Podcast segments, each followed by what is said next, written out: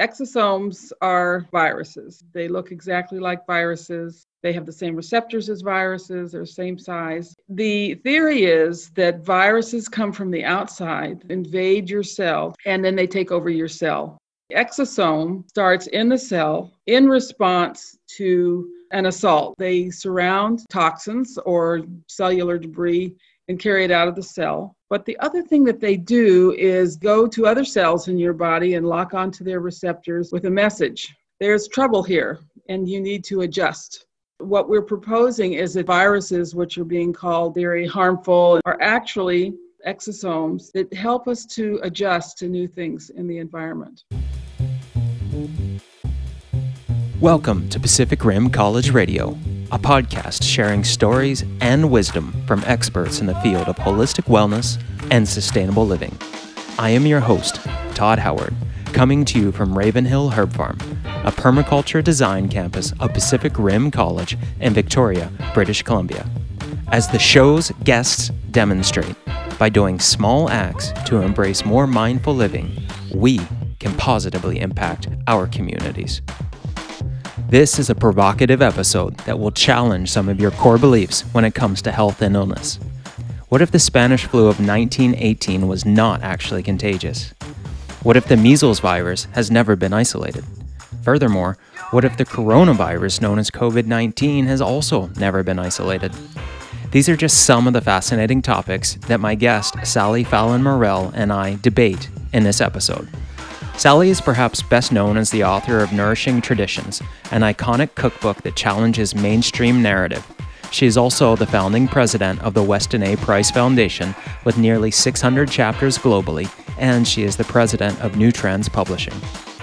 Recently, Sally and co author Dr. Thomas Cowan published The Contagion Myth Why Viruses, including coronavirus, are not the cause of disease.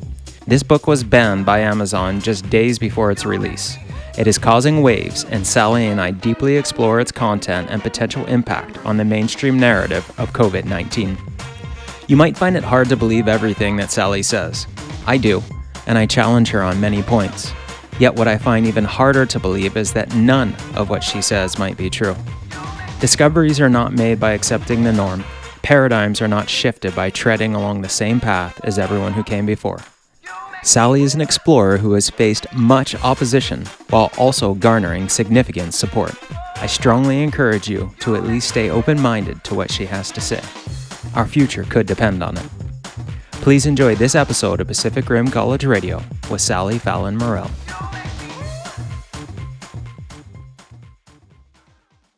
Sally, welcome to the podcast. Uh, thank you, Todd. It's great to be back with you. Yeah, it's good to see you again. It's been a long time. It's several years, right? Yeah, and I've been a huge advocate and proponent of your work ever since I learned about you many years ago. You've been to Pacific Rim College, you've offered yeah. so much education to our community. Your books are incredible, and the Weston A. Price Foundation that you run, everything you seem to do is is such a benefit to humanity. So thank you mm-hmm. for that. Thank you. And and one thing that you've always done, which I really appreciate, is you've always challenged the narrative. You've challenged the norm, and in some cases, you've really had to stick your neck out for things that you believe in that others don't necessarily think is is worthwhile doing. exactly. My kids call me crazy mom. And speaking of one of those things, uh, you have just published a new book, and that's one of the things I want to talk to you about.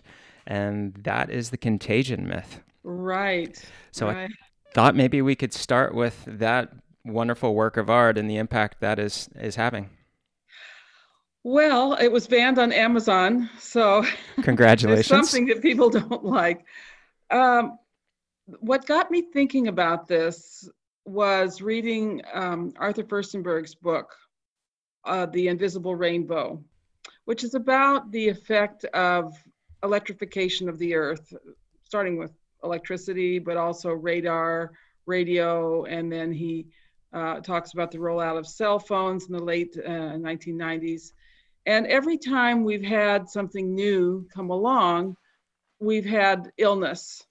And the most amazing example he gives is the 1918 flu, Spanish flu, where uh, the Public Health Service tried to prove that this was contagious.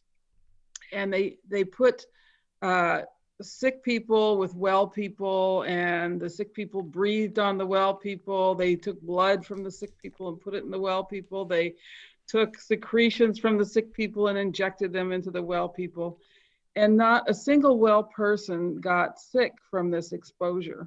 In other words, the Spanish flu was not contagious. They, they tried and tried to prove it was contagious, and it was not.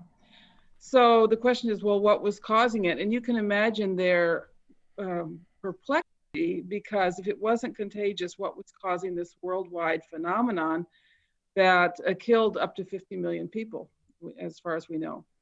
And uh, no, it's only with the Firstenberg's work that we finally kind of figured this out. And it was the deployment of radio, radio towers all over the world. It happened all around the same time, but especially on military bases. These are where the biggest radio towers were. And um, so they had the most exposure, and the most cases were on military bases. Now, there were other factors that caused so many deaths. Uh, one was the use of aspirin, which was totally con- uh, contraindicated, and also the fact that the military people had been heavily vaccinated with experimental meningitis vaccines, and that made them possibly more vulnerable. But I don't think these were the cause because this happened all over the world. Anyway, that got me thinking. And then I, I, wrote a blog called Is Coronavirus Contagious? And I was backed up by Tom Cowan, who gave a little talk, a 10 minute talk that went viral on the internet where he questioned this notion of contagion. So that's what we uh, develop in the book.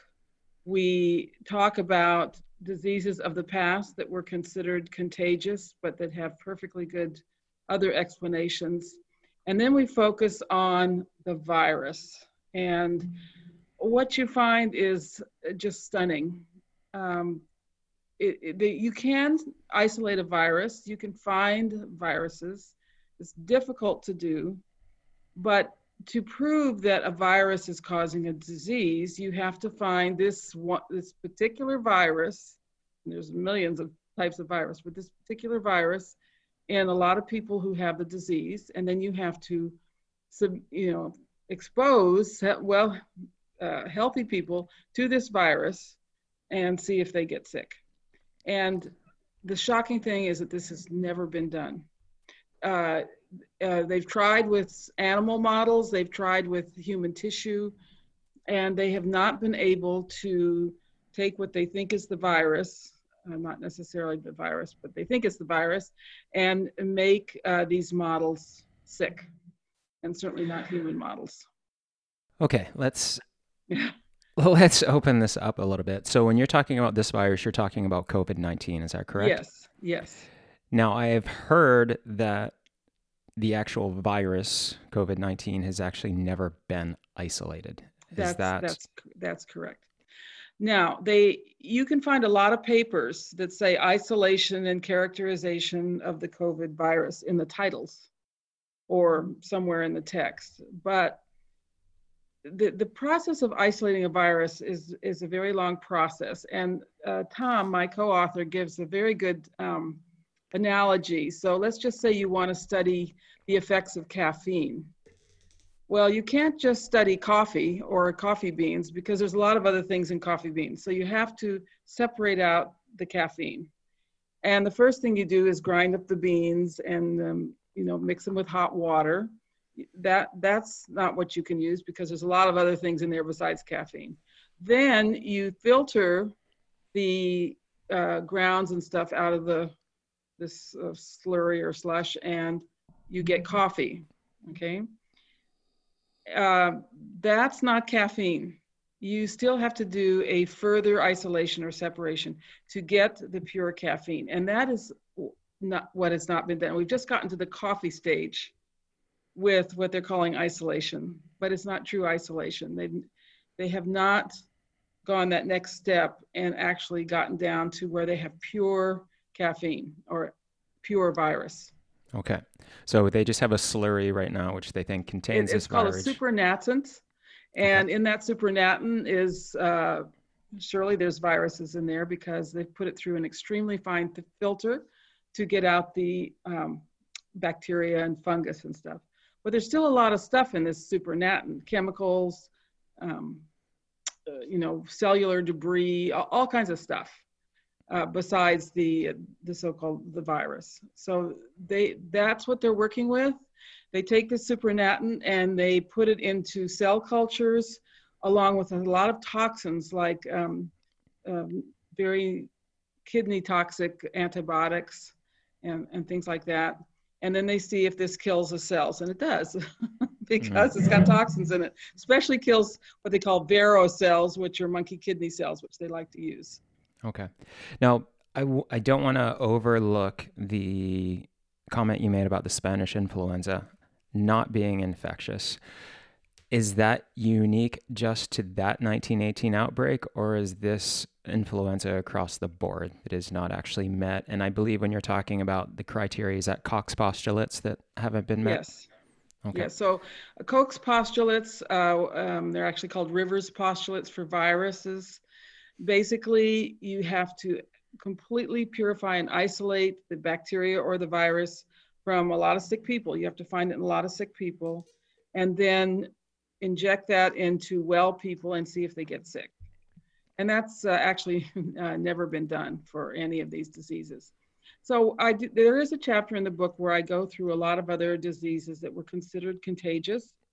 Uh, we'll start with things like um, beriberi, and, uh, excuse me, pellagra and scurvy, which were considered contagious. And it makes sense, you know, you've got a lot of people living in a village, they all get pellagra, must be contagious. You have sailors on a ship, they all start to get scurvy. When they get off the ship, the scurvy goes away, so must be contagious, right? Right. And this notion of contagion really uh, held back the discovery of B vitamins and vitamin C uh, for a long time. Now, no one would say that uh, scurvy was contagious. hmm I, I talk about smallpox in there, which was definitely considered a contagious disease. And I talked about the work of Dr. Campbell in Texas, who was convinced that smallpox was caused by uh, bed bugs, which have a very toxic bite. And he was able to completely rid his clinic of smallpox. They were having an epidemic by cleaning up the beds, keeping the bugs out of the clinic, and also making people sleep in hammocks. and also, he um, ge- uh, made sure everyone was getting fruits and vegetables, and, uh, ascorbic acid. And he had no cases of smallpox. And he talks about himself how he tried to expose himself to rooms where people with smallpox had been. He shook uh, dust all over himself and he, he never got sick. So he he didn't he was convinced that smallpox was not contagious. It was caused by insect bites. Yeah. And when you think about it, smallpox has completely gone away in the Western world. Uh, we have clean beds, we have vacuum cleaners, we have washing machines, we have window screens. We're not living with bugs anymore the way people did in the past, and the people still do in in countries that have not been westernized. So this is counter to all the narrative that we've ever It been is. It's taught. completely counter. Yes. So with the smallpox, I just interviewed someone, a First Nations woman, who was speaking of the smallpox, uh, the spread of smallpox through her people, and the use of smallpox blankets, as they're known. Now, are you with this? Are you saying that it in those blankets that were disseminated to First Nations people from small smallpox patients, it was the bed bugs and not Yeah. any sort of pathogen, It viral pathogen? bugs. Right. Wow. It makes perfect sense. Yeah. Okay. I also talk about the Black Death of the 1400s, which went from the Mediterranean up to Iceland in the space of weeks. It was very fast spread of this disease. It wiped out whole villages. And people, the scientists, the epidemiologists really scratch their heads about this one because something that's contagious, for example, being spread by fleas or whatever, um, you know, the bacteria and fleas, and then from person to person, would take a lot longer to spread. Well, what happened was there was a comet. There was a very low, close comet that went across all of Europe, south to north. And um, we now know that comets are not just pieces of rock, they're not just dirty snowballs, they're highly electrically charged. And they give off a tremendous amount of radiation, including ionizing radiation, including X rays. So, this was a really bad comet that people commented on the comet and it went so fast and it even killed people in iceland where they didn't have rats at that time. So it you know the the contagion narrative does not fit the black death. Right. So with something such as the radio wave theory for the 1918 influenza radio waves are everywhere now Yes. right. They are so much less powerful than all the other electromagnetic radiation that we're stewing in. How was there then a kind of a, a phasing out or a fading out of that infective period? If radio waves didn't go away, then why did that death rate of the Spanish influenza not continue on? Uh, this is a, a, wonderful question, and it is the question that has to be answered and that we tried to answer in our book. Uh, well, so we talk about uh, exosomes. Now, exosomes are viruses. They look exactly like viruses. They have the same receptors as viruses, they're the same size. The theory is that viruses come from the outside. They somehow figure out how to invade your cell to get through the cell membrane, which is very hard to do. And then they take over your cell and finally mess up all the genetic material in your cell and kill the cell.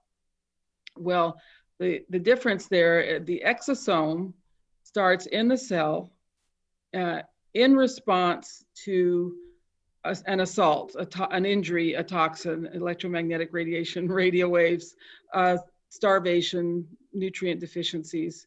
And they uh, do two things, two basic things. First of all, they surround uh, toxins or cellular debris and carry it out of the cell. But the other thing that they do is they go to other cells in your body and lock onto their receptors with a message. What they are is little antennas surrounded by a protein coating. And they have a message there's trouble here, and you need to adjust. And what we're proposing is that these things called viruses, which are being called, you know, um, very harmful and they attack us are actually helpful exosomes that help us to adjust to new things in the environment. And most people have adjusted to radio waves, not everybody. And most people have adjusted to cell phones, but not everybody. You know, I have an employee who can't get near a cell phone. So people, you do adjust uh, to a certain extent, and it's these things we're calling viruses actually helpful exosomes that help us to do this. So viruses and exosomes may be one and the same. One and the same, yes. And exosomes are created by all mammals, let's say? Yeah, all cells in a response to So not just assault. not just mammalian cells, but any cells. Uh, well, that's a good question. I think yes. Uh, we talk about Stefan Lanka in uh, Germany, who discovered the first um, uh, exosomes, or yeah, well, he called them viruses, but uh, in sea animals, in algae. So I would say yes, all, all living cells will produce these helpful compounds okay. when they're under assault. And then, is there any harm to another species when being exposed to the exosomes from, let's say, sea algae? Is that maybe one way that illness is spread that those exosomes actually are viruses, but they're created from other foreign sources? I think I think the answer is no. From what we know about exosomes, uh, they okay. they're helpful. Now, a, a perfect analogy is what we've learned about bacteria. When Pasteur formulated the germ theory, uh, which was the germ theory is that every disease is caused by a specific bacteria that attacks us. Okay, that's the germ theory. And we've seen a complete paradigm shift about bacteria just in the last 20 years. uh, when you know 30 years ago if you were in medical school and somebody was sick the idea was well you sterilize them. You give them these really uh, uh, strong antibiotics. What are we talking about today? We're talking about probiotics. Mm-hmm. because now we realize that bacteria are essential for life. They don't attack us. They uh, live in our guts and on our skin and everywhere in our body and they have very beneficial and important roles to play. Uh, one of which is cleaning up of dead tissue. So when you have dead and dying tissue, the bacteria uh, arrive there and, and clean up. Now, the bacteria can become harmful under certain conditions, such as, um, let's just say, a very uh, high pH or in conditions of sewage and things like this, they get harmful toxins, endotoxins. And this is what's harmful. It's not the actual bacteria, it's the situation and the toxins that they give off. So, when we're talking about, for example, like Helicobacter pylori, a common intestinal bacteria, yes. which seems to be extremely damaging and dangerous and also infectious, that is actually not the case. Well, this is the um, ulcer bacteria, right? Mm, yeah. Yeah. Okay. So they find it in ulcers. ulcers are holes in the stomach where you're going to have a lot of dying tissue. Uh, why do we assume that these are causing the ulcer? Mm-hmm. It's just like a, saying that firemen cause the fire because you always find firemen at a fire. And this is the assumption of the materialistic science that life is raw and tooth and claw, that there's this tremendous competition and uh, hostility and, and so forth. They see, they basically impose the economic system of the time onto biology. Mm-hmm. And, uh, you know, why, why assume that? Why assume that nature is, is this way when all around us we see cooperation in nature? And that can be on the microscopic level as well. Right. Wow, this is fascinating. Okay, it's going to take me a so, bit to digest all of this. Yeah, yeah, go for it. So uh, Tom has gotten, he says he's gotten 100 emails like this saying, well, what about Semmelweis, yep. who was the doctor who uh, tried to get medical students to wash their hands before they delivered babies, uh, because he could show that if they washed their hands, uh, that you didn't get this um, um, fever and often death, this kind of in right. women and hard as he tried he couldn't get them to change and then he committed suicide probably over this. But the thing is these medical students had been working with cadavers dead tissue soaked in formaldehyde which is a poison. And then they came and delivered babies you know with their bare hands without washing them or anything and uh, yeah the women got poisoned by this and the poison went through their bloodstream and they had a fever which is the reaction to poison and some of them died. So we're not against washing hands believe me but we're what we're saying is there's another explanation for this besides bacteria. Right. And correct me if I'm wrong, but the narrative I've heard of Semmelweis is different than that, in that he was successful and that the age of hand washing did ensue, and that's why we started to see a, a decrease in a lot of these things. But you're saying that he was actually unsuccessful. Well, yeah. I think he sh- he proved this, but the mm-hmm. doctors mm-hmm. didn't want to do it. Okay, posthumously, that, maybe but he was who successful. Knows? There's a yeah. lot of, okay. You know, yeah. But I know that he did commit suicide. Wow. Okay. But it, now, of course, we understand that you need to be sanitary. You need to be clean. Listen, I'm a cheesemaker. Mm-hmm. And I know that if uh, I leave cold water lying around in our fact, a little cheese factory, or if there's rust somewhere, we're going to get listeria because that's what they love. And so you keep things uh, clean. That's all there is to it. Right. Let's go back to influenza. Okay. Is any any of the influenza viruses are they contagious? Well, first of all, are there influenza viruses? That's the first yes. thing we have to ask. And uh, yes, you do see people get influenza at the same time in the same household. But who knows? Uh, we we really the, this is an epidemiological observation. There's no way uh, can you call it proof that something's contagious. Maybe they were exposed to the same bad um, fast food meal. Maybe they were exposed to uh, some kind of toxin. Maybe there's something in the water. Um, I've been reading recently about cosmic rays. You know that cosmic rays, uh, the strength of them varies by the time of the year. And there's more cosmic rays in winter in the northern hemisphere. So that's an explanation. And right now we're at a solar minimum where there's more cosmic rays. So mm-hmm. expect maybe higher rates of what they're calling influenza. And so the influenza virus, quote unquote, as we know it, is well, we also know there's a many different variations of it.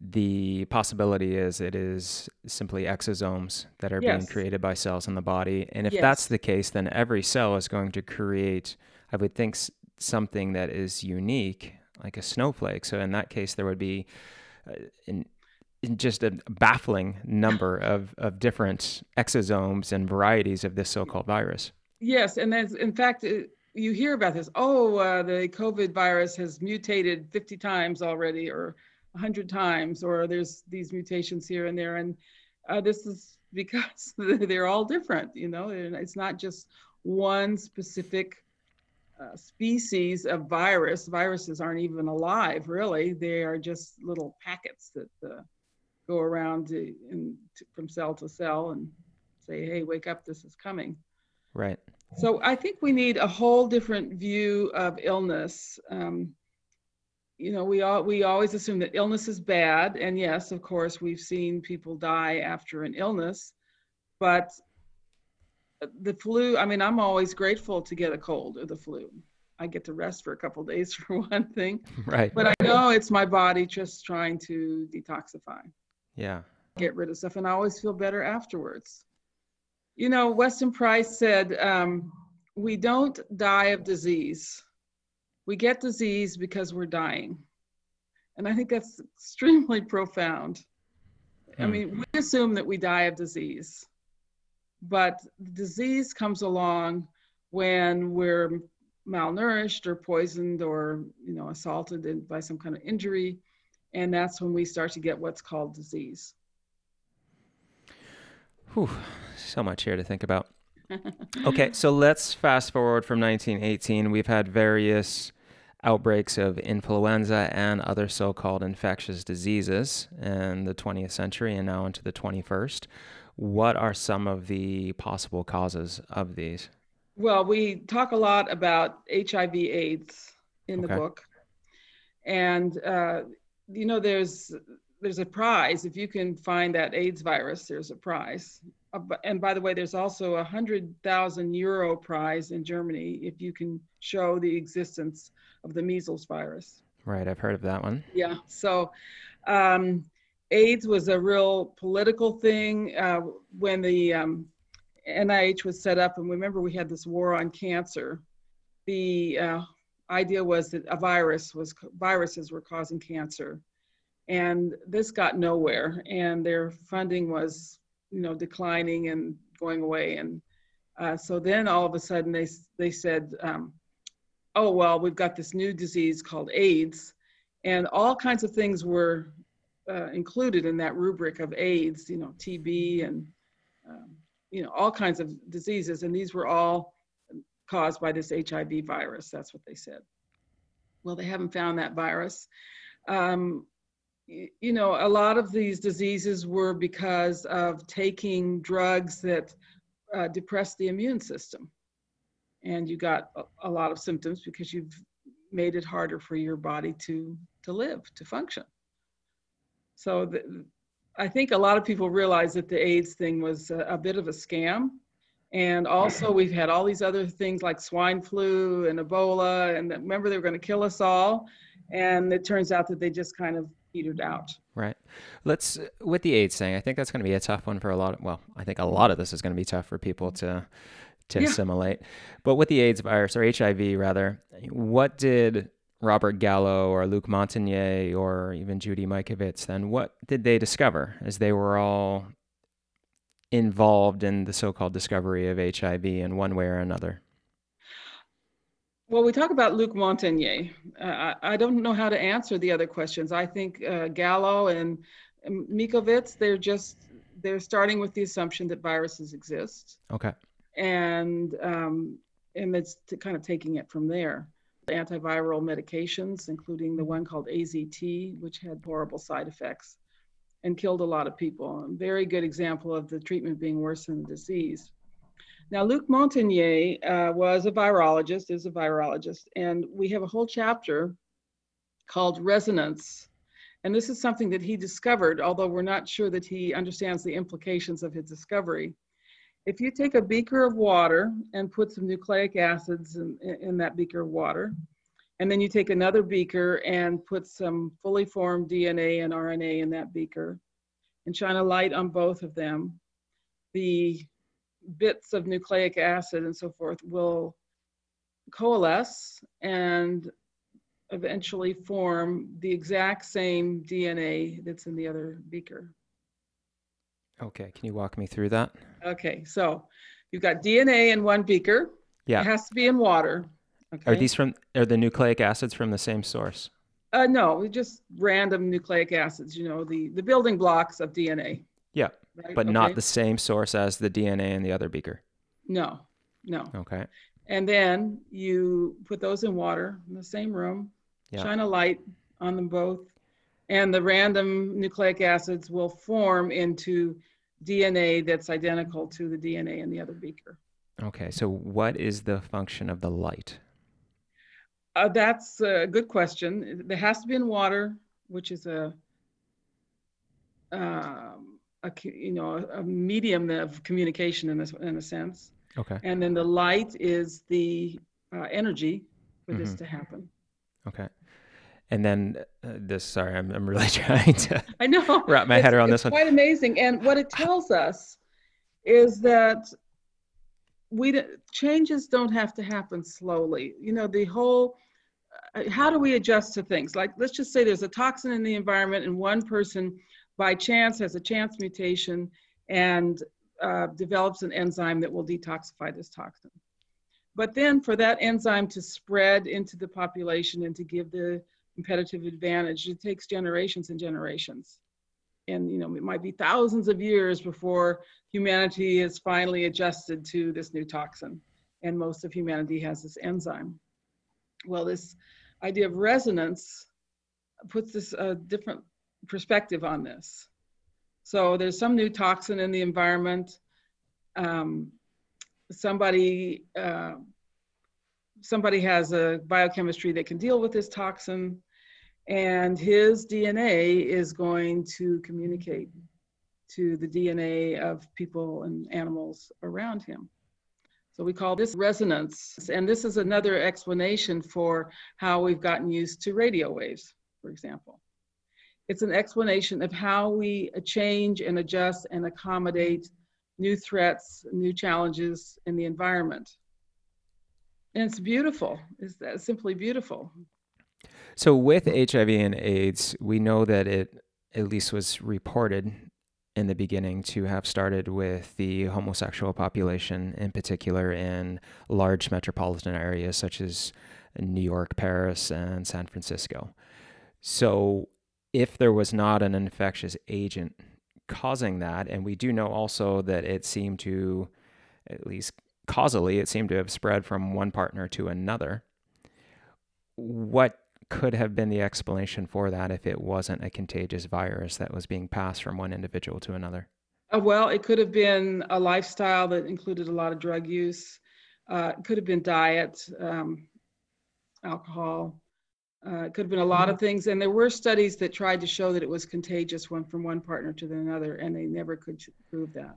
And what about patient zero, Gaetan Dugas?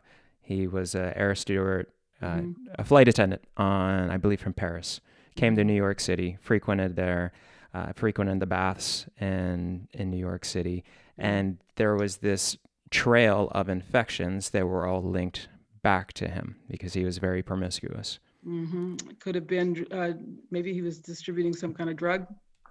We, we don't know, but they never okay. found it. They never found a virus. And of course, remember, we were told that because it was infectious and a sexually transmitted disease, we were all going to get it and we were all going to die. I, mm-hmm. I, remember, I remember this. I'm a little older than you. And of course, nothing like that happened. No, and I remember it too when Magic Johnson was tested positive. It seemed like, mm-hmm. wow, this and is... what kind of tests were they were using? They were using these PCR tests, mm-hmm. which don't find the virus, which were not designed to um, diagnose any disease. They only pick up snippets of DNA. Can and, you, I don't know if it's mm-hmm. your wheelhouse, but can you walk us through the PCR testing and yes, the potential uh, fallacy so, of it? Yeah. So we have a whole chapter on these PCR tests, and these tests are used for, for lots of things, and they've been used uh, quite a long time. They were developed by Kary Mullis. It was a way of identifying uh, certain um, types of, you know, uh, genes, genetic material. And uh, it was, he said at the time, this cannot be used for diagnosis. So you take a swab from somebody, and honestly, all you have to do is take a swab from their, their tongue. They don't have to put it all the way back against your brain, which is really, really dangerous and painful. But they get some genetic material. It's just like, um, you know, the um, in the courts when they want your genetic material. You just give them some saliva, and they find some certain genetic material in this saliva, and um, they can, um, you know, figure out your your gene, so to speak. But they can't tell you if you have a virus. It just it doesn't work that way. This is not what what it was for and the way they get a positive so you, they get a little bit of genetic material and then they amplify it by it's like getting this genetic material to multiply to multiply and um, i think they're set in the united states for 37 amplifications which will give them about 5% positive if they set it for higher amplifications they get 100% positive so the test is it's really fraudulent uh, to use the test in this way. And I remember there was a big scandal about in Florida, one lab was sending back 100% positive. And some woman who didn't even take the test got a letter saying that she was positive. so, so they've been really misused. And this is, it's so tragic what's happened. You know, we're not saying that this that this coronavirus uh, illness is just a bad case of the flu or that it's poor hospital care or, or whatever. And that is, you know, um, not something to worry about because we think this disease is very serious and is not going to stop until we find out the cause and really look at it. And because they are using these uh, PCR tests to determine cases, so to speak, we're just being sent down a rabbit hole. We're looking in the wrong places and we're not re- doing the really good kind of epidemiology that we should be doing on this disease. Right. And if the same polymerase chain reaction, the PCR test, is done for HIV as it is for COVID, how does the test differ?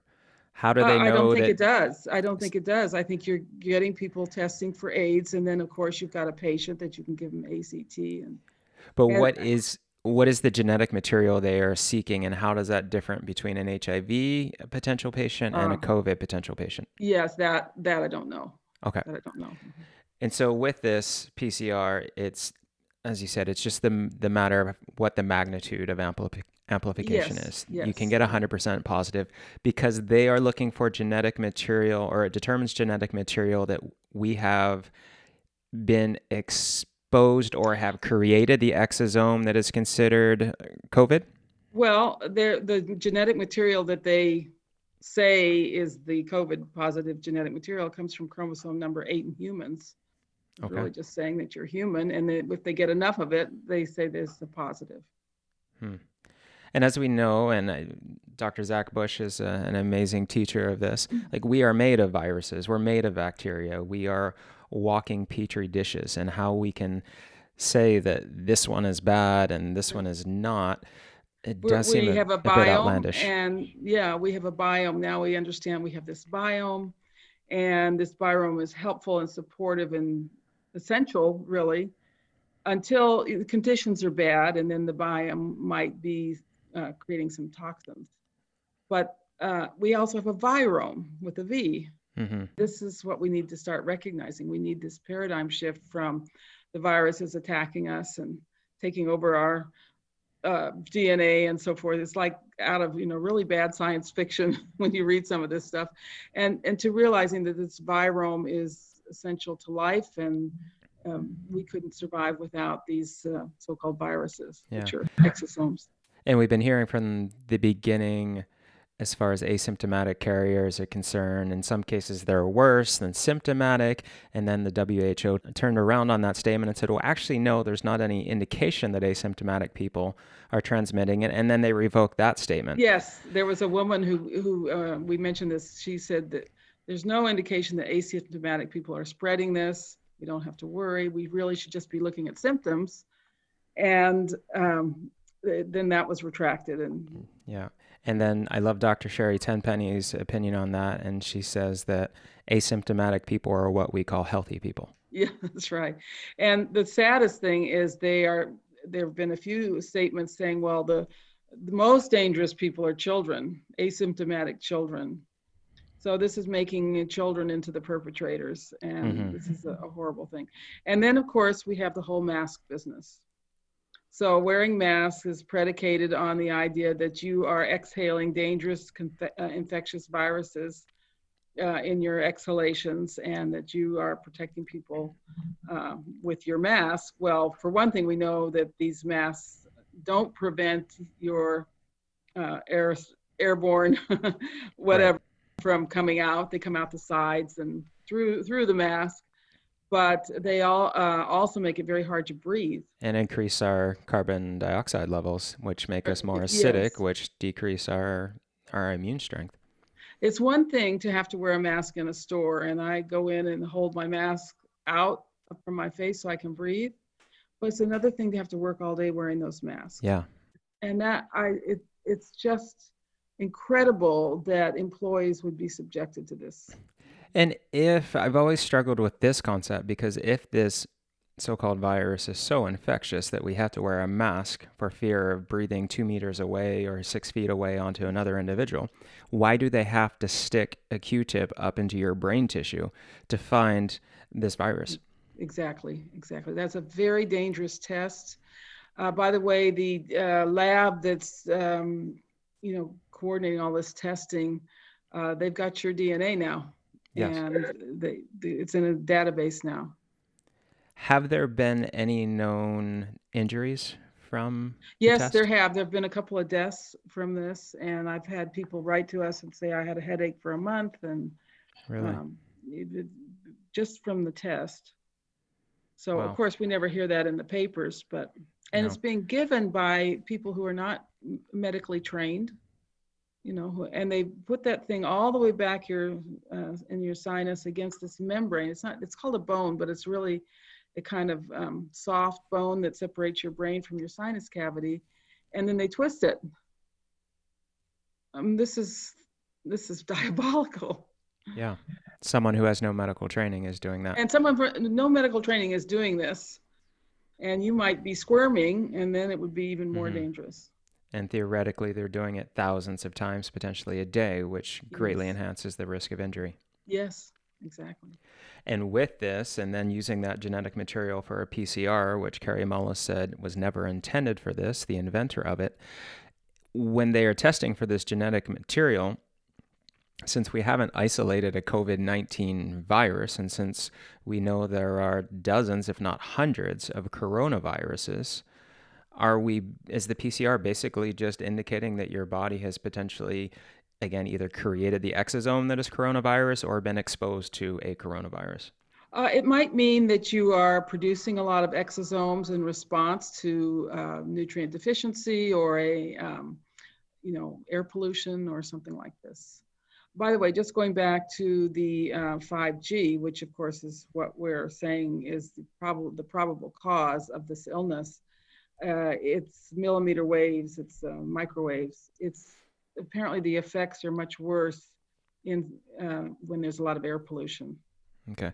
Well, let's really Yeah, jump we, into actually, that. I say going back to, we actually really haven't. uh, Yeah, talked with about this this is opening up the can on that. Let's jump into it because that is what you and Dr. Cowan are theorizing that, and many others have as well. That Yeah, not just 5G is potentially a cause, or at the very least, there's an extremely strong correlation. So can There's you a take us? strong epidemiological correlation. It has not been proven, but we need to, to look at this. So we start with Wuhan, which is where this disease first appeared. And um, 5G was rolled out, first place in the world that 5G was rolled out. They turned on 10,000 base stations, more base stations than the rest of the world, or at least in the United States, and all turned on in one city. And by the way, it was supposed to have started at this uh, uh, wholesale fish market. And there was a picture of this fish market in the New Yorker, in an article in the New Yorker, and I was looking at it very carefully. And there were, you could see the little 5G emitters on top of the, um, you know, poles and the Really? things like that. There, that you could see them there. Anyway, then it uh, went to uh, Europe, especially the more polluted areas of northern Italy and Spain. Um, this, the country with the highest number of cases as a percentage of the population is the little country of San Marino, which has had 5G the longest, so they've had the longest exposure. And, and by the way, this is why we are so concerned about this because it's not just one exposure that might make you sick, but it might be, you know, consistent chronic exposure to 5G. And eventually your body can't stand it anymore and it gets sick. So th- if this is an ongoing thing, we're going to see more and more illnesses from it. So then it went to New York, where 5G was rolled out in New York, and again in an um, area quite heavily polluted. Uh, I talk about the work of Stephanie Seneff, who finds a strong correlation between the use of biodiesel and five and uh, coronavirus. And the biodiesel will have a lot of um, uh, glyphosate in the in the exhaust, and that apparently really disrupts lung function. So again, all this is you know many factors uh, put together, but it, you know it all boils down to living in a big polluted city with uh, 5G is is not a good thing to do.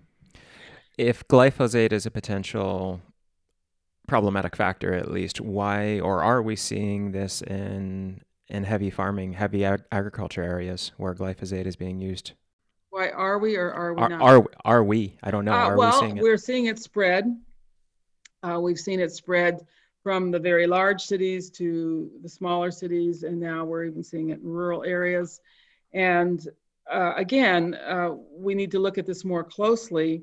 I just learned that T-Mobile has what they call 5G Lite, which is not millimeter waves, but it's actually a lower frequency than 4G, but it's a frequency that uh, turns out to be particularly harmful to human beings and really resonates with the skin. So, uh, the, and that's what's going in in the rural areas. If you drive across the United States right now on a big highway, you will see the huge towers, and they're adding these additional. They look like tin cans up in the towers, and these are the 5G light uh, that T-Mobile is putting in. There's there's a lot of epidemiological evidence. We have a lot of studies showing that the uh, uh, frequencies of 5G are harmful, uh, especially in circum- certain circumstances, like if you have metal in your body. Mhm. And uh, again, there is enough uh, observations, epidemiological observations, there's enough uh, studies showing harm for us to um, dedicate some funds to this and really look at it. But of course, this is not being done. What is it about 5G in particular? I know it has some pretty harsh impacts potentially on the body. How does that differ from the radio waves of 1918 and then from the, I don't know, what do we had, the Well, 3G radar was another one. 4G? Okay. and 4, 2G, 3G, 4G. Uh, what's really happening is that the frequencies are getting um, more rapid. So there's more waves per minute or per second. Right. And you're going right up against the ultraviolet. So This is what's called the microwave range, uh, gigahertz range. And of course, then you have uh, ultraviolet visible light, uh, uh, infrared, and let's see, am I getting this right? But anyway, above that, you have the ionizing radiation, which is X-rays. So, um, and who knows, there might be some X-rays in this too. We just, we just don't know. But the, it, it is the, the frequencies that are in your microwave. Microwave. Okay. Now, there's been huge opponents outcry against 5G for a long time, since Yeah. as long as I can remember hearing a 5G. Why is it that you think this has been pushed forward so aggressively with such little testing and I, with the I don't know how many thousands or is it even millions of satellites that are being put into space Put to a- run yeah, this and that's a big concern too. That's a really big concern, which we do write about in the book. Well, everyone wants a cell phone. Everyone wants a cell phone that works everywhere. Uh, everyone wants us, you know, rapid downloads. At least that's what they say. But I think there's other reasons as well. If you are, um, if your goal is to track everybody, including what they buy and uh, whether and the, you know this universe of things where everything you buy has a little transmitter on it uh, you need something more than 4g you need a lot more uh, bandwidth as, as you call it uh, and that's what the 5g uh, gives you the good news about 5g is that it doesn't penetrate walls and even trees will stop it so it doesn't work uh, once you get out of the big cities, and it doesn't work. It doesn't go into your living space yet.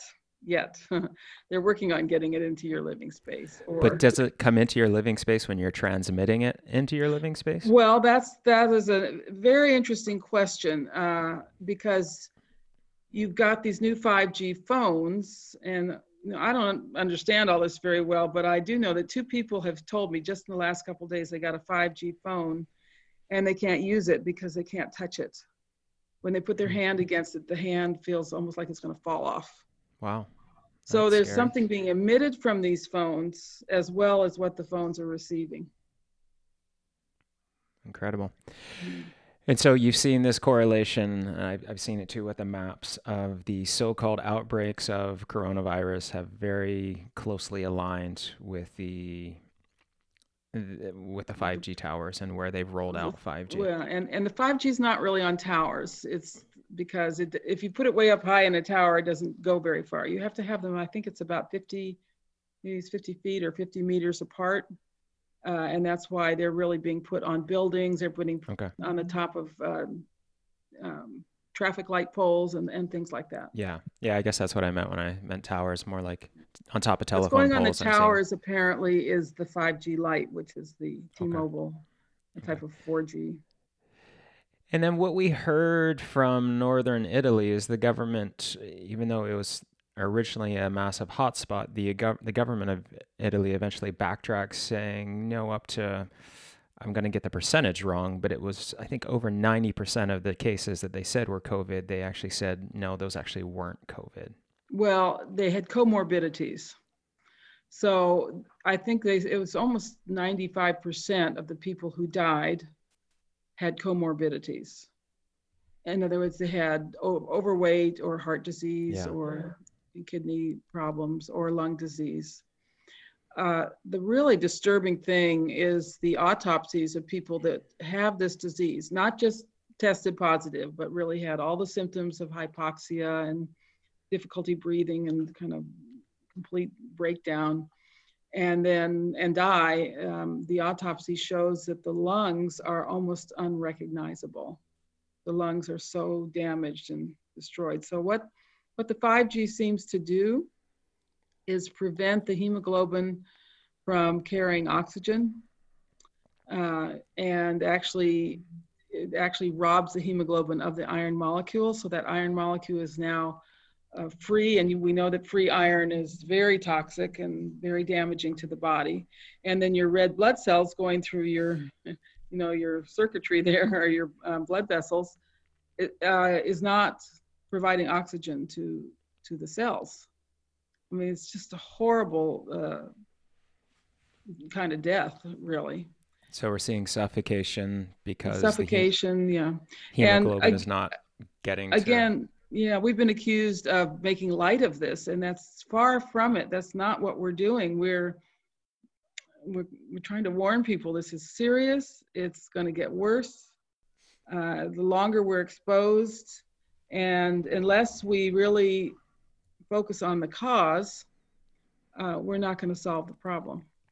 And so, if 5G is causing that inability for hemoglobin to bind with the oxygen, therefore reducing our oxygen within our body, then wearing masks is only going to exacerbate that condition.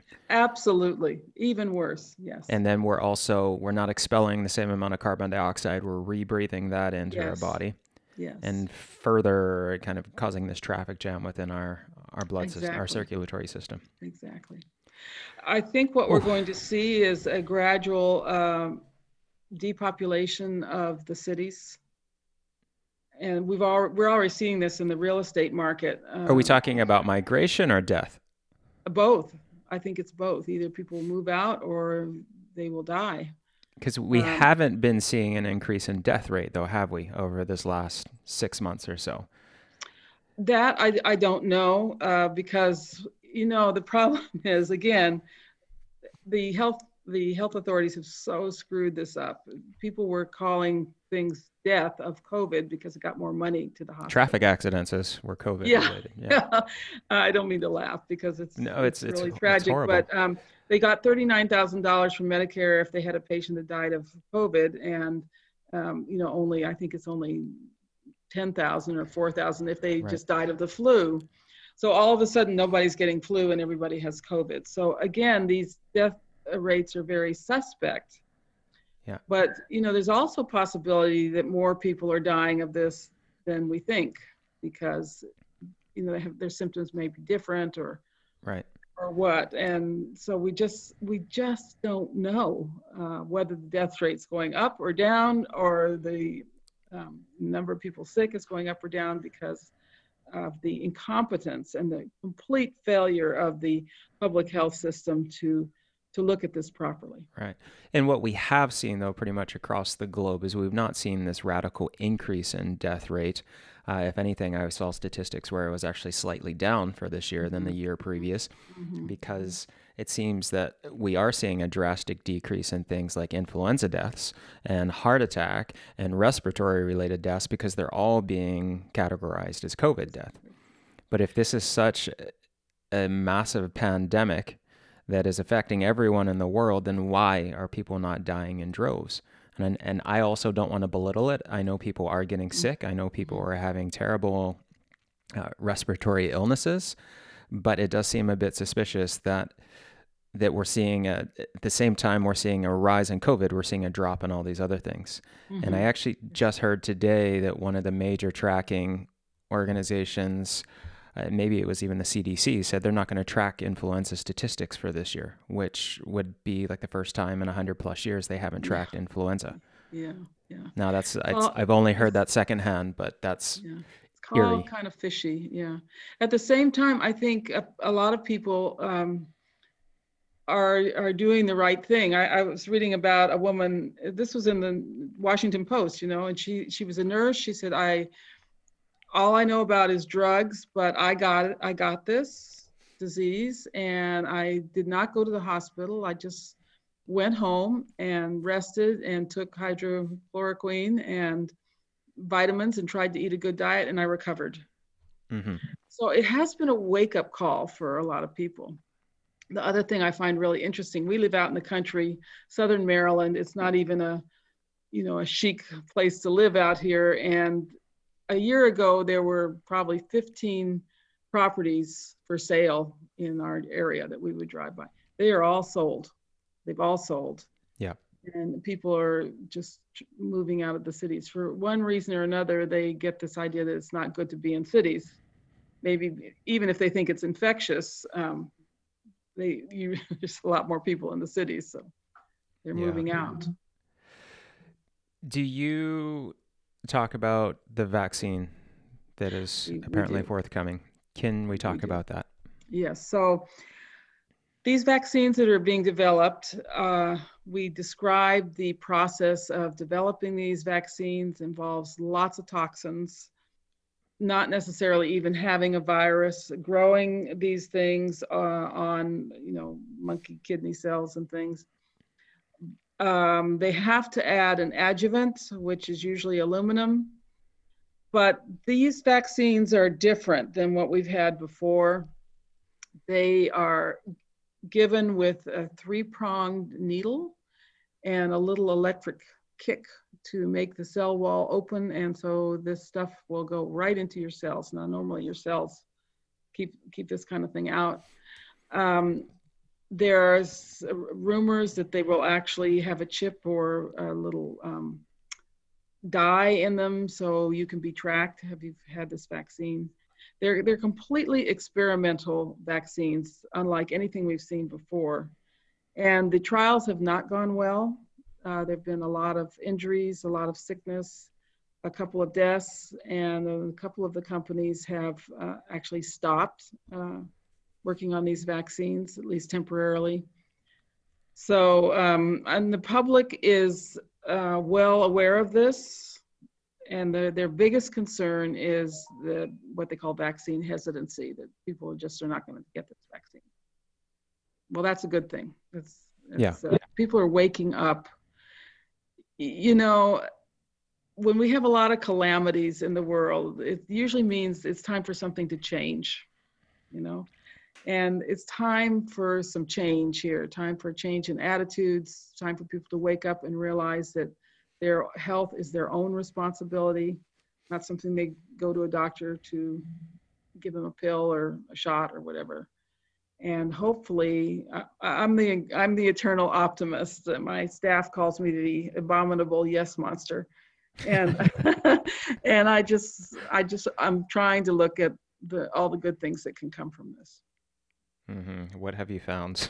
well, Please help yeah, me. I think people are waking up. I think they're waking up to the dangers of the, the Wi Fi revolution. I think they're waking up to the need to take care of themselves.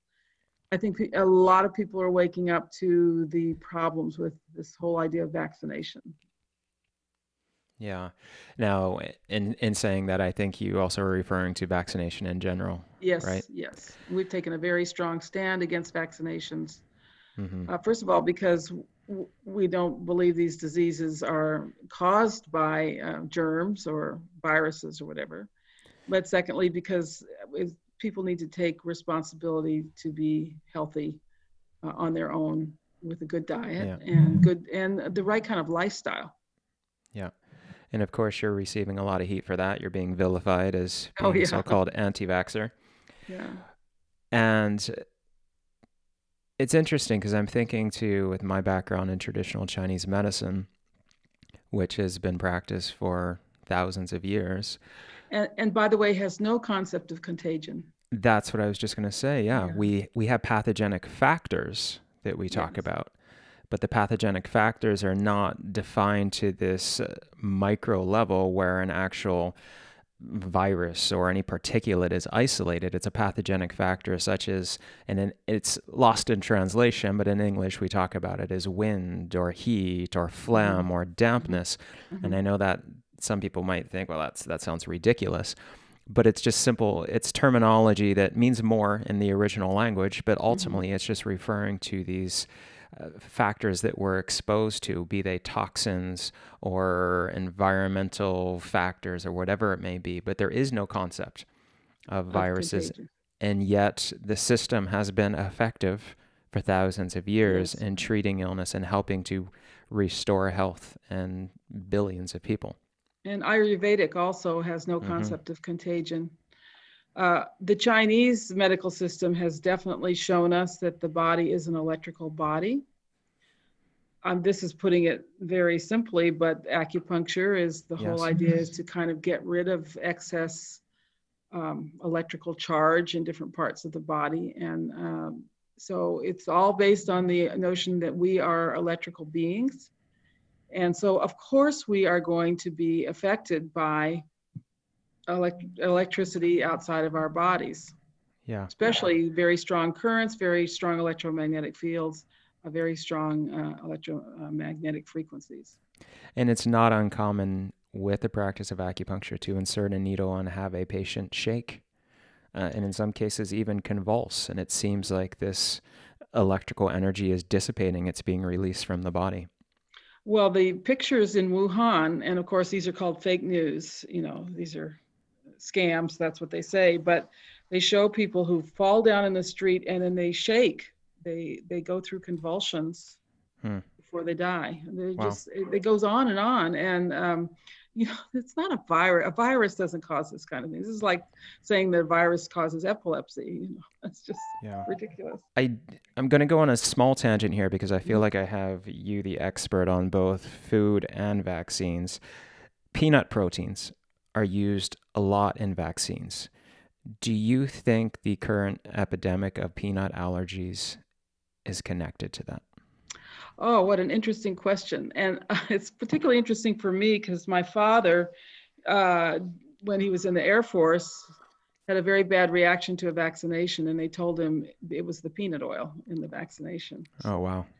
Yes, I think that could have a lot to do with it. If you are injecting uh, peanut proteins into the bloodstream, um, uh, bypassing, circumventing the digestion. And you know, when we eat a toxin or a protein that's hard to digest, or even a foreign protein, we have this all kinds of protective mechanisms, starting with our good bacteria, that keeps this from getting into the bloodstream.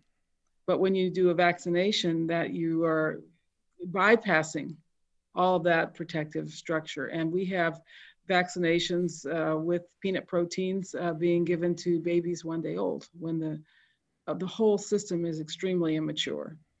Mm-hmm. So I think that is a definite explanation. Again, an epidemiological observation. Right. And it needs, you know, it needs some more work on it. And I think egg protein could probably be be uh, explored more in that light as well, because egg protein is often. And I, um, the even giving egg whites to a baby is is a bad idea because they that all those barriers are just not there yet. Mm-hmm. We, we recommend egg egg yolks for the baby. Well, starting at six months, and um, pureed liver, and you know all clean ingredients for the baby. Right. You said earlier that there is a European prize, hundred thousand euros, for someone who brings forth the measles virus. Proves proves the existence of the measles virus. Hasn't and happened yet. That's it's been... gone to court. It's gone okay. to the highest levels of the German court, to the German Supreme Court. Somebody mm-hmm. tried to claim the prize, and the court ruled that he had not proven the existence of the measles virus. Okay, so no one yet has stepped forward with proof to claim that prize. So basically, what. See what what they do, they get the supernatant, which is not completely purified, so they don't just have the virus. They get a lot of other stuff. They do PCR tests. Uh, they char- they think they've characterized. Um, you know, I think they might get 30 or 40 of the um, DNA characterized out of about 30,000. And then you know what they do? They put these the few little bits that they have into a computer program and generate the rest of this uh, virus, okay? And a different university will do a different program, and they'll get a different characterization of the virus. And you know how they come to the conclusion of what the measles virus is? They do it by consensus, like by a vote. And this is called science. I mean, give me a break. and so something known as measles, which whatever it is, known given the name of measles, it used to be a skin condition with a little bit of a fever, mm-hmm. and it was only in very rare circumstances that someone would have a greater harm as a result yes. of that. And In the case of mal- extremely malnourished or yeah, uh, especially vitamin A deficiency, yeah, mm-hmm. and potentially other comorbidities, and yet a lot of the vaccine propaganda is uh, surrounding measles and how measles was conquered with vaccines. How do how do we then uh, justify the decrease in measles yeah. that somewhat correlates with the vaccine timeline? And, and also, how do we explain measles parties? Yes. Where you put a few people, a few kids with the measles, or even one kid with the measles, and and the other kids get sick, and that's a, that's a more difficult one, especially since we don't have a virus. So same with chickenpox yeah. So uh, as far as a decline in these diseases, or at least in um, uh, severe cases of these diseases, that was happening long before the vaccinations. And that's true of all of the diseases that we vaccinate for. These declines followed the cleanup of the water and the, you know, putting uh, sewage systems in, uh, just being cleaner and um, more sanitary. And this is what can take the credit for the decline in these uh, diseases. Now, measles is a little bit different because it's generally a mild disease that occurs around the age of seven. And we think this concept of resonance, which I described earlier, is really what's being uh, transferred from one child to the next. So a child has the measles. Uh, it's it's, a, it's something that's um, sort of time based, just like at a certain time most boys go through puberty or most girls get their period. Um, or if you put a lot of women together in a cabin and three months later they all get their periods at the same time. It's the resonance uh, between the uh, cells and the and the different uh, people. So the body, I, what we're proposing is that measles is a natural cleansing that occurs around age seven when the child, you're going from a child to um, a young adult, so to speak. It happens at that time to kind of cleanse you and get ready for the next uh, step in your growth and development. Uh, we know that children who do have the measles uh, are healthier as adults. They get less of certain types of cancer. I had a really severe case of the measles as a child. Unfortunately, my mother didn't take me to the doctor or anything. She just put me in a dark room and, you know, brought me soup and and uh, milkshakes and things like that. And uh, I I credit I'm so grateful that I had this really uh, bad case of the measles because I think um, it's given me a lot of stamina and, and strength and uh, good health. So. Um, so the measles parties, you know, one child's gotten the measles. It's sort of like he can communicate to the other children. You know, this is a good time for for you to have the measles too, because you should have the measles. I know it's kind of hard thing to wrap your, your head around, but that yeah. all goes along with this concept of resonance. Okay. But we need a different explanation than virus because no one's found this virus. Yeah. And so measles aside, well, and actually I will, before we leave that, he talked about the widespread sanitation and just cleaning up our environments in general, seeing all of these so-called infectious diseases drop precipitously at about that time. And in some cases, the vaccines weren't introduced until a decade or more after that. But if you look at the data, they started to decrease before the vaccines came along, all at about the same time, and all about when sanitation started to happen. Right, right. Just a, a really good example. Until the late 1890s, the water for the city of Chicago came from the same place in the lake that the sewage was dumped in. Oh, that's a yeah. great form of recycling. Yeah. So, you know, we, you had things like typhus and cholera, and these are sewage borne diseases. And uh, yeah, you, once you cleaned up the water, which is not particularly sexy, it's not going to make you famous, it's not going to make a lot of money for you. It's just hard, patient work to get things uh, cleaned up. Uh, that's that's what contributes to good health. Right. But are typhus and cholera not infectious? Well, even those people who are infectious disease people are all in agreement that for cholera, the main thing you need to do is clean up the water. Is the water. Okay. Yeah. So the bacteria is bacterial. Is that correct? Well, there there's going to be a lot of bacteria in sewage water, right? Yeah. In dirty water. But what is killing you? Is it the uh, poisons that the bacteria make because they're in sewage? Is it the gases from the sewage? Is it the poisons from the sewage? or is your body making cholera or presenting the opportunity for cholera to come in and try to clean you up but it just so happens that the toxins are overwhelming and... overwhelming you yeah okay. i talk a lot about malaria in the book because it's said to be a mosquito-borne disease but mm-hmm. there were areas where they had malaria but they didn't have mosquitoes and particularly in northern england and it was it was a swamp disease okay what about and the cleaning up around panama and the the making of the Panama Canal. It yeah, was... well, of course, they were uh, really exposed to um, a lot of swamp gases, and these swamp gases are, are toxic. You know, mm-hmm. hydrogen and sulfate, and yeah. Ma- malaria means bad air originally. Yeah, yeah. But when in the Panama region, when they did, well, history anyway says when they got rid of all the standing pools of water and yeah. and got rid of all the mosquito larvae, that the disease or the infection rate of malaria went yeah, down. I think it was yellow fever was another another one. Yeah. Is that just because they got rid of all that toxic water that was just uh, standing around? Uh, partially, but I also think uh, cutting down on mosquitoes too, and not because mosquitoes carry disease, but because they have a very strong toxin in their bite.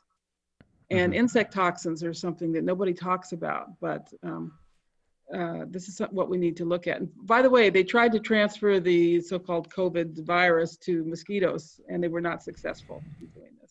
Okay.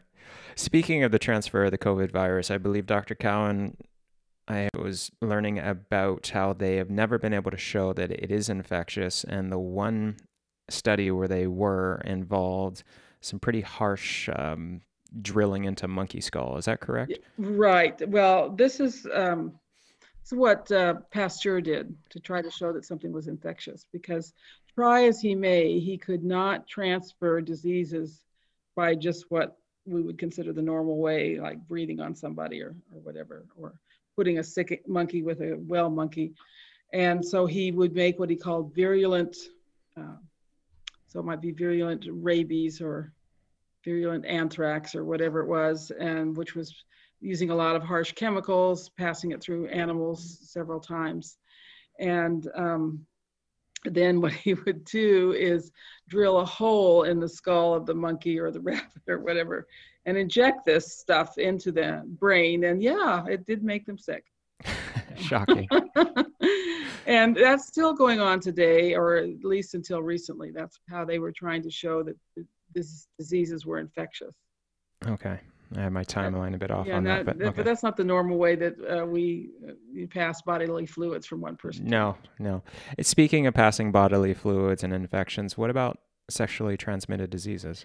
Again, uh, we we don't we haven't answered all the questions about this, but we think that resonance has a lot to do with this. Okay. Um, we talk about herpes, and uh, Tom Cowan has treated herpes by having people take a lot of broth and vitamin C.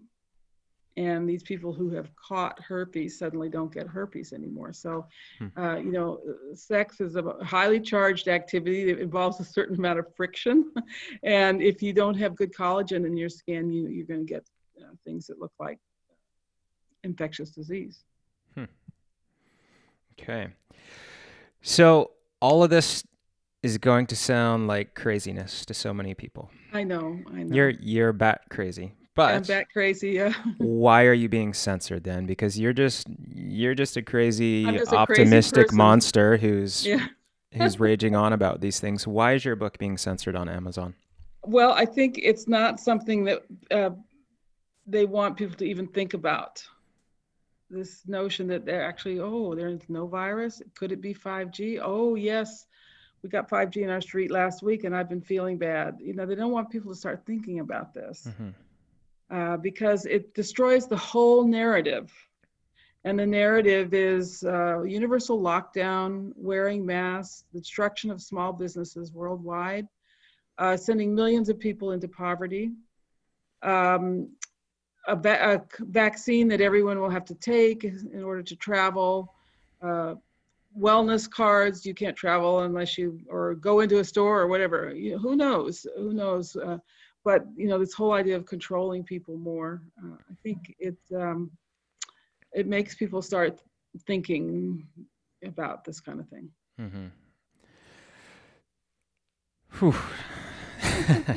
It is uh, it is a crazy well, you know, time. it's the wild and crazy times uh, we we really tried to end on a uh, note of hope. What can you do? We had some very practical suggestions for your home to clean up the electrosmog in your home. Uh, just like uh, 100 years ago, people put toilets into their houses and didn't have outhouses anymore, and things they had showers and things got a lot cleaner.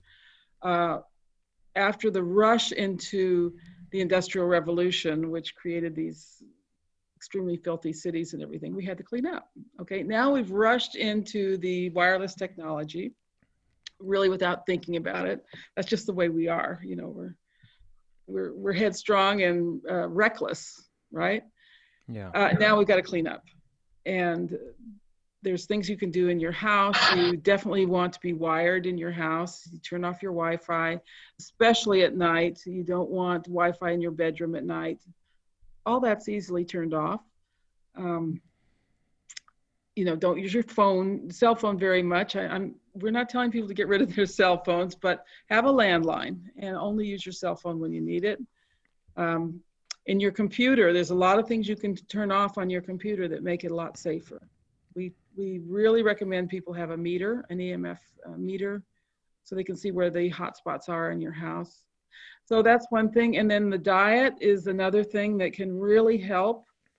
We, we talk about the our wiring in our bodies is really the water in our bodies because the water structures itself against the cell membranes, tissue membranes, and creates exclusion zones that are negative in charge, like a wire. And so you want really good strong cell membranes. It's, it's like having good insulation on your wires. And that means lots of saturated fat, you know, good old animal fats. Completely avoid the polyunsaturated vegetable oils, which make your cells, uh, cell walls um, um, easily damaged, fragile, and floppy. And that's not a good thing for, um, you know, the water in your cells. And by the way, we mentioned one study where this they have a tank, uh, a plastic tank with water in it, and the water structures itself against the hydrophilic surface, makes an exclusion zone that's negative in charge. You put a router against uh, that uh, exclusion zone, and it will shrink by 15%. Wow. So what what makes us alive is the the water in our the structured water in our bodies, and we know that um, routers and Wi-Fi and everything will definitely affect um, the, the, water in your body and the um, energy producing uh, qualities of your mitochondria also. So with the decreasing of that exclusion zone, are those the things that happen? That's that's what happens, and then. Mm-hmm your wiring's just not working as well and it's more vulnerable to uh, what's coming in from the outside. Mm-hmm. And Sally, speaking of the water, you talked earlier about the resonance and the nucleic acids. Mm-hmm. If this resonance is happening and nucleic acid in, in one jar will turn into the exact genetic material that's placed in another jar, what is keeping us from all becoming genetic genetically identical beings? Clones. Well, that's a great question. I'm not sure I know how to answer that. Um, I think that the resonance factor has a very good local effect in our cells, but I'm not sure that it affects, you know, the shape of our bodies or, or anything like that. We're still individuals. Okay. But okay. I, I, that is a great question. I don't know. I don't know how to answer that. Why don't we all become frogs or you know, right. resonance. Whoever we spend most time with. Well, this does uh, explain why it is when you're in a room with uh, happy people, you feel better, and why yeah. if you go to stay with your relatives who are morbid and morose and pessimistic and fighting all the time, you can't wait to get out of there mm-hmm. because you don't feel good in that kind of atmosphere. Mm-hmm. That's why I love spending time with my animals. Yeah, well, and animals have cleansing. a beautiful resonance if they're well cared for. Yeah. And animals in service to man are that's what makes them happy. So yeah. I love being around my cows. You know, they're very well cared for. Uh, we know they're providing us with uh, wonderful food and and uh, they're happy cows. And you do feel yeah. good around them. Yeah.